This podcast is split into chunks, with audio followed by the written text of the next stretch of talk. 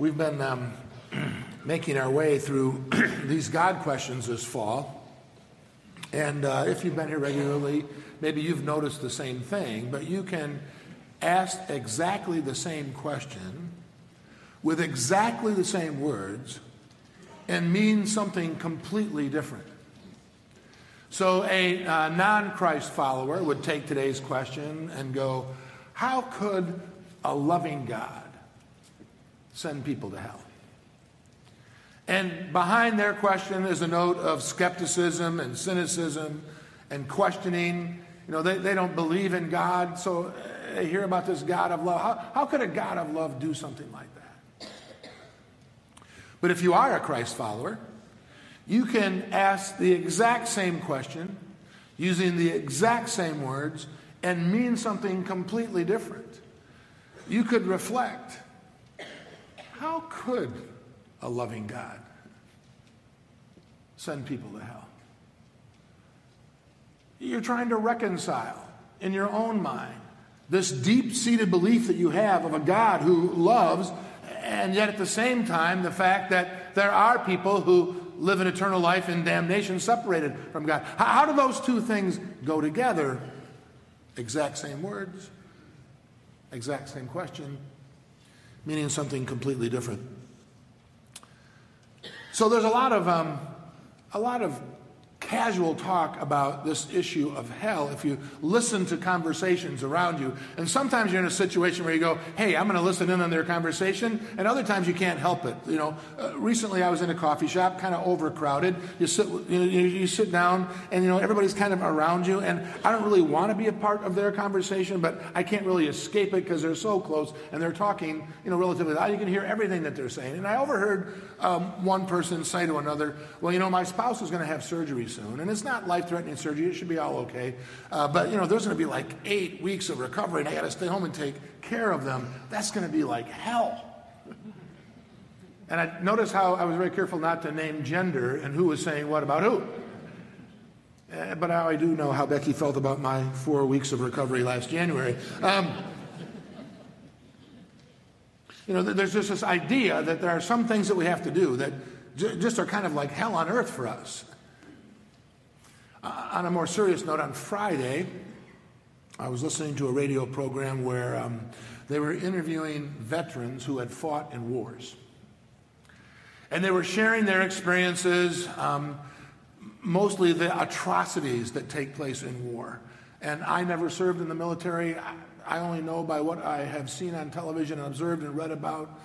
Um, but, but I don't know that any of us, unless we have, can imagine what it must be like to watch comrades be killed, you know, in your front of your very eyes, to, to have to shoot other people and kill them, to not know whether it's the enemy or someone who is friendly, to have to take the life of women and children, and some, you know, in, in cases where, where that's necessary to watch people be blown to pieces literally in front of your eyes and see all of that suffering happen in front of you and then knowing that for years you carry that image with you. And sometimes you relive it to the point where some people you know suffer from PTSD and I don't know how you don't if you're in that situation. And this radio program was about trying to reconcile all of what they saw and experienced in war with a loving God and a God of faith and some couldn't. In fact, there was one thing that was said in this program that I found very curious. I'd never heard this perspective before, but I kind of get it. You know how they always say, you know, there are no atheists in foxholes? This, this person who fought in war, so I, I don't believe that at all. If you've been in a foxhole and you've watched what happens to people and what we do to one another, it's hard not to be an atheist. It's hard to believe in a loving God when you see that kind of atrocity exist. And so everyone has a little bit of a different perspective on this, this issue of hell and what it's like to live in hell on earth. But none of what we experience, none of what we say is hell on earth, can compare to the actual hell that the Bible talks about.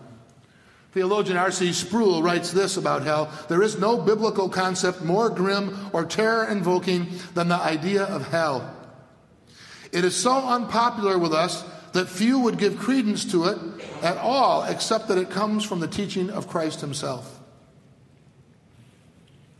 The Bible speaks of hell's existence in both the Old and New Testament. It uses phrases like Sheol or the pit or the depths or cast into the utter darkness uh, or, or a lake of fire or a lake of sulfur or burning or weeping or gnashing of teeth. This is all kind of a way of describing hell and the hell that people uh, experience. And when we talk about eternal life, we generally are thinking of, when we, oh, yes, wouldn't you like to accept Christ and live in eternal life? Well, if you accept life, that's one eternal life, but there's another kind of eternal life. there's another option. And that option is this hell that Jesus talks about in the end of, um, toward the end of his ministry in Matthew chapter 25. Records a parable that Jesus told about the, the separating of the sheep and the goats. And in verse 41, Jesus says, And then he will say to those on his left, the goats, Depart from me, you who are cursed, into the eternal fire, prepared for the devil and his angels. And then just a couple of verses after that, he says, He will reply, Truly I tell you, whatever you did not do for one of those, one of these, least of these, you did not do for me. It's this whole story of how, you know, you know, when you when you saw me hungry, you didn't feed me. When you saw me thirsty, you didn't give me water. When you when I was in prison, you didn't visit me. And they and they you know, we didn't see you that way. He said, No, no, no, no, no. You did. It, it's all around you. And you didn't respond with love. And those who didn't respond will go away to eternal punishment, but the righteousness, the righteous to eternal life. When John writes in Revelation about the end of time, he says in chapter 20 anyone whose name was not found in the written, written in the book of life was thrown into the lake of fire. And then a chapter later, he says, the cowardly, the unbelieving, the vile, the murderers, the sexually immoral, those who practice magic arts, the idolaters, and all liars, they will be consigned to the fiery lake of burning sulfur. This is the second death. Hell is real. It's full of horror and torment. It's a fiery lake of burning sulfur. It's the most difficult, painful, cold, devoid of all kinds of any kind of good whatsoever. It's absent from hell. And whatever we could imagine, it's worse.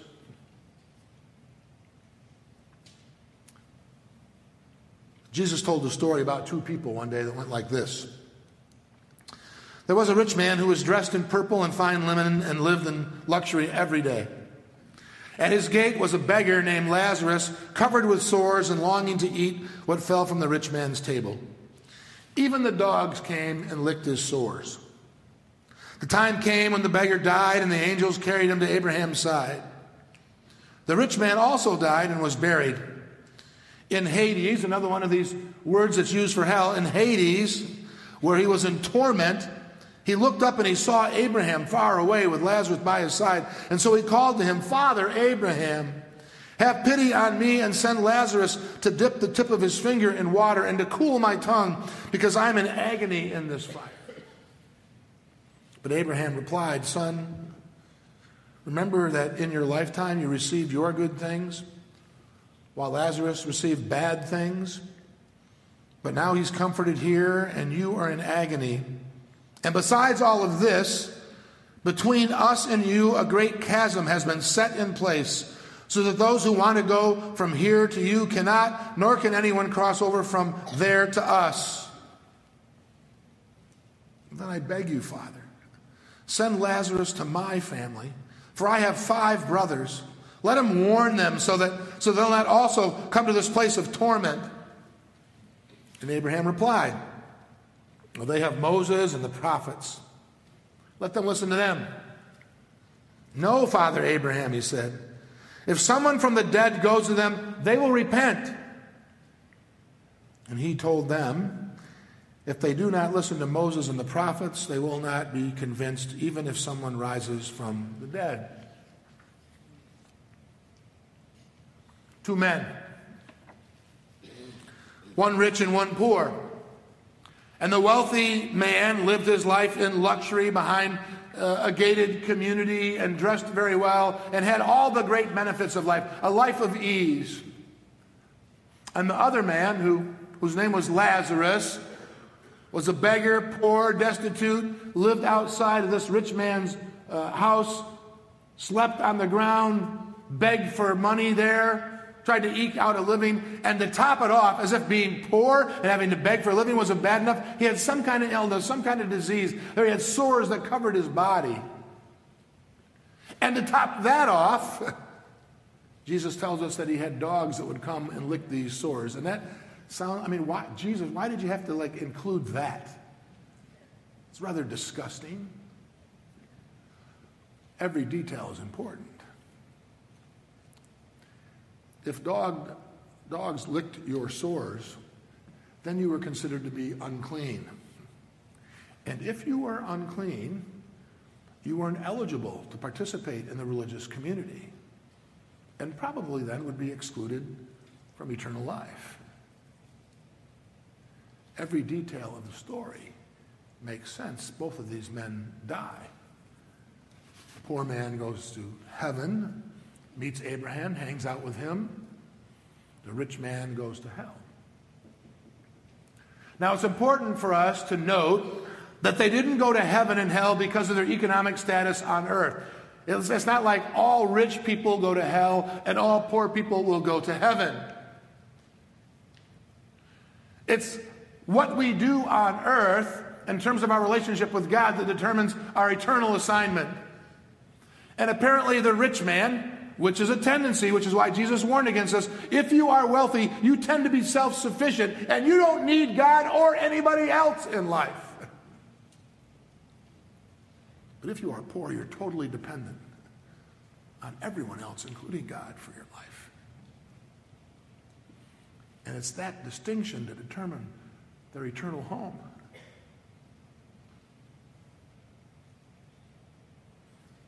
And when they were in their eternal assignments, the rich man could see off in the distance, back in the corner,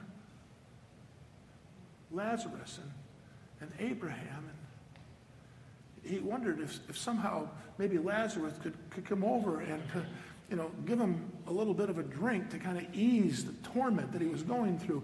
And isn't that a classic attitude of the rich man, right? Could you send over the poor beggar to give me a little water in my discomfort?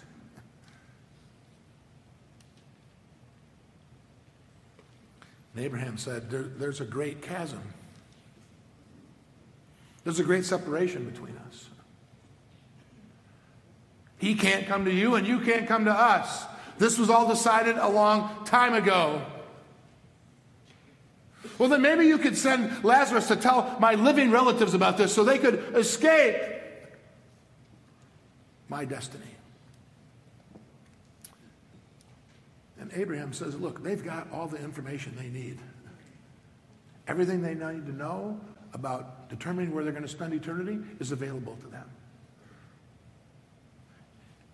And then, in an allusion to himself in the story, Jesus says, even if someone rises from the dead and comes back, some people will just reject this message. They're not going to buy it. Hell is real. Which, in my mind, only makes this question more urgent. How could a loving God do that to people? How could, how could he send people to hell? I think I probably told you this story before, but I can't keep track. I'm getting too old. Um, about my first year of teaching, um, I taught U.S. government, um, and all of my students had to take it, and they had to pass my class to graduate from high school. Now, U.S. government was probably their idea of a living hell. I mean, not when I taught it, but other teachers.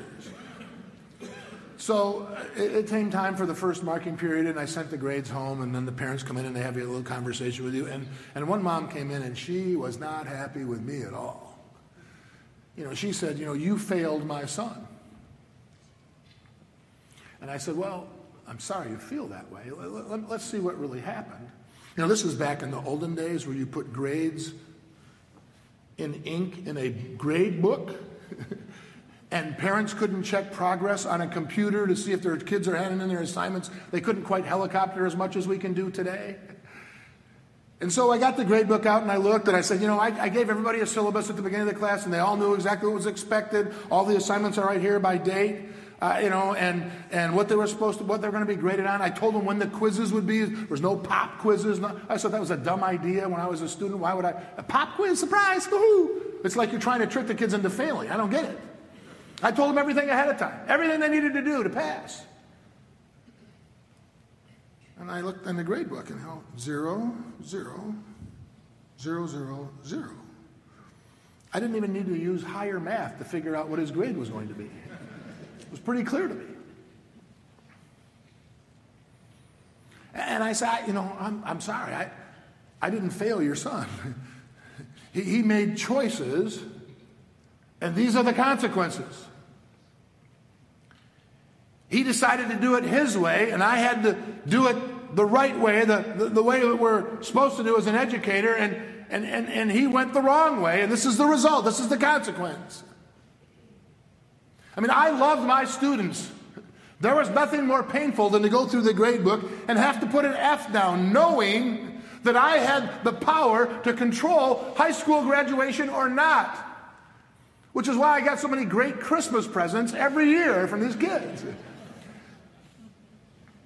It was agonizing. I didn't want to have to do it. The good news was this was the first nine week marking period, and he had another nine week marking period to make the whole thing up, and it turned out fine. But every choice that we make in life has a consequence. You know, this, this, is, this is one of the things that parents teach their kids all the time. You know, Mitch and Mary got this great, cute little kid, Parker, who calls me Blue today. Hey, Blue. Clever little kid. He can't say red yet, but he can say blue. Uh, you know, you're going to teach him at some point that every choice he makes has a consequence. You know, every choice has a consequence. You know, you, you, you, you choose to live in northern Michigan, you're going to live with a bunch of snow. Okay? You choose to live in Chicago, you're going to have weather like this. You choose a certain career, and there are all sorts of great things about that career, but there's also some other things that go with that career that aren't so great. Every choice that we make in life has a consequence. And if you're really being a good parent, you engage in the consequences because otherwise they're just empty and your kids will never start to listen to you. Which is why, when people talk about heaven and hell and write about it, they often quote C.S. Lewis, who at one point said there are two kinds of people in the world those who say to God, Your will be done, and those to whom God says, Oh, no, your will be done. And in other words, people make choices. Either we say in life while we're living, Your will be done, I'll live that way, or we're saying, Oh, let my will be done because I kind of liked it that way. And in the end, that's what God is going to say. Every choice has a consequence.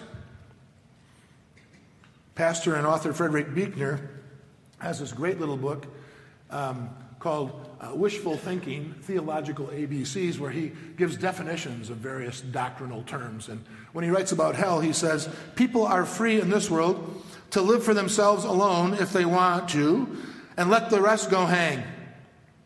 And they're free to live out the dismal consequences as long as they can stand it. The doctrine of hell proclaims that they retain the same freedom in whatever world comes next. Thus, the possibility of making fools of ourselves would appear to be limitless. So we make these silly, crazy decisions, and there's always going to be a consequence. But the thing we need to understand, and the thing I want to make sure that we're clear this morning is God doesn't want this to happen. God goes to great lengths to make sure that nobody goes to hell except by their own choice.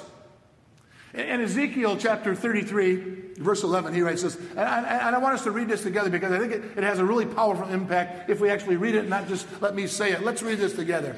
Say to them, As surely as I live, declares the sovereign Lord, I take no pleasure in the death of the wicked, but rather that they turn from their ways and live. Turn, turn from your evil ways.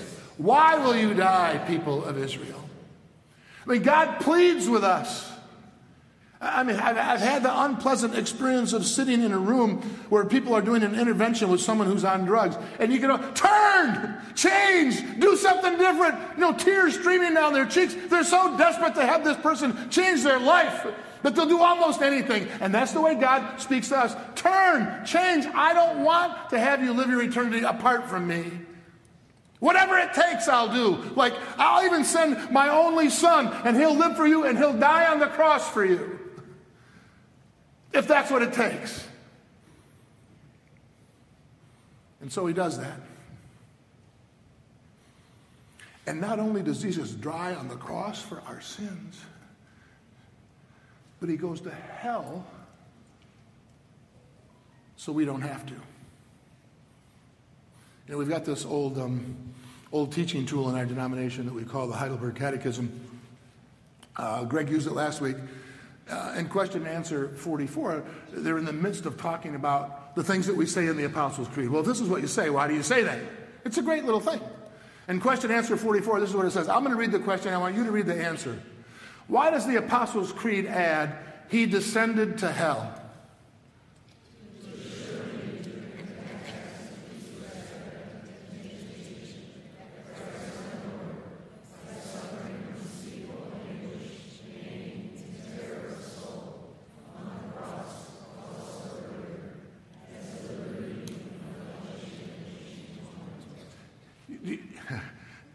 that Jesus suffered anguish, pain, terror of the soul.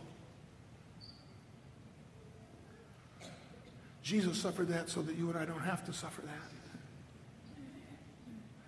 That's what love is all about. Love that will go to any length to avoid, on our behalf, an eternal assignment in hell. Earlier, Lisa read this for us. The Lord is not slow in keeping his promise, as some understand slowness.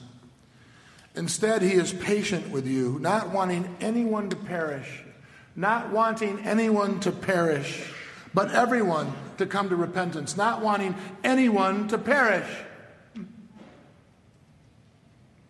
He, he's patient. He's not slow. He's patient.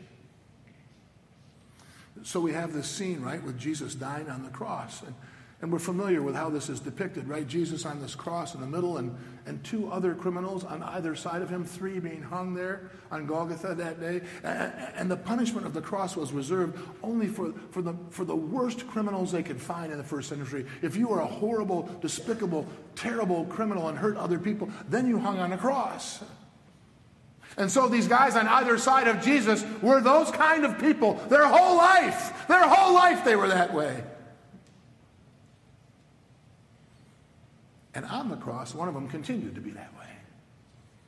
Oh, well, if you're the Christ, then save yourself and save us too. Wouldn't that be great? But his partner said, This man has done nothing wrong. This man has done nothing wrong. Please receive me into your kingdom. Remember me when you get there. And Jesus said to this lifelong criminal moments before he died, Today you'll join me in paradise. That's patience. That's long suffering. That's love. The last thing that God wants to do is to have us spend our eternity apart from Him. And it's a really low bar. Confess Christ with your lips, believe in Him in your heart, and you'll receive salvation. Amen? Let's pray together.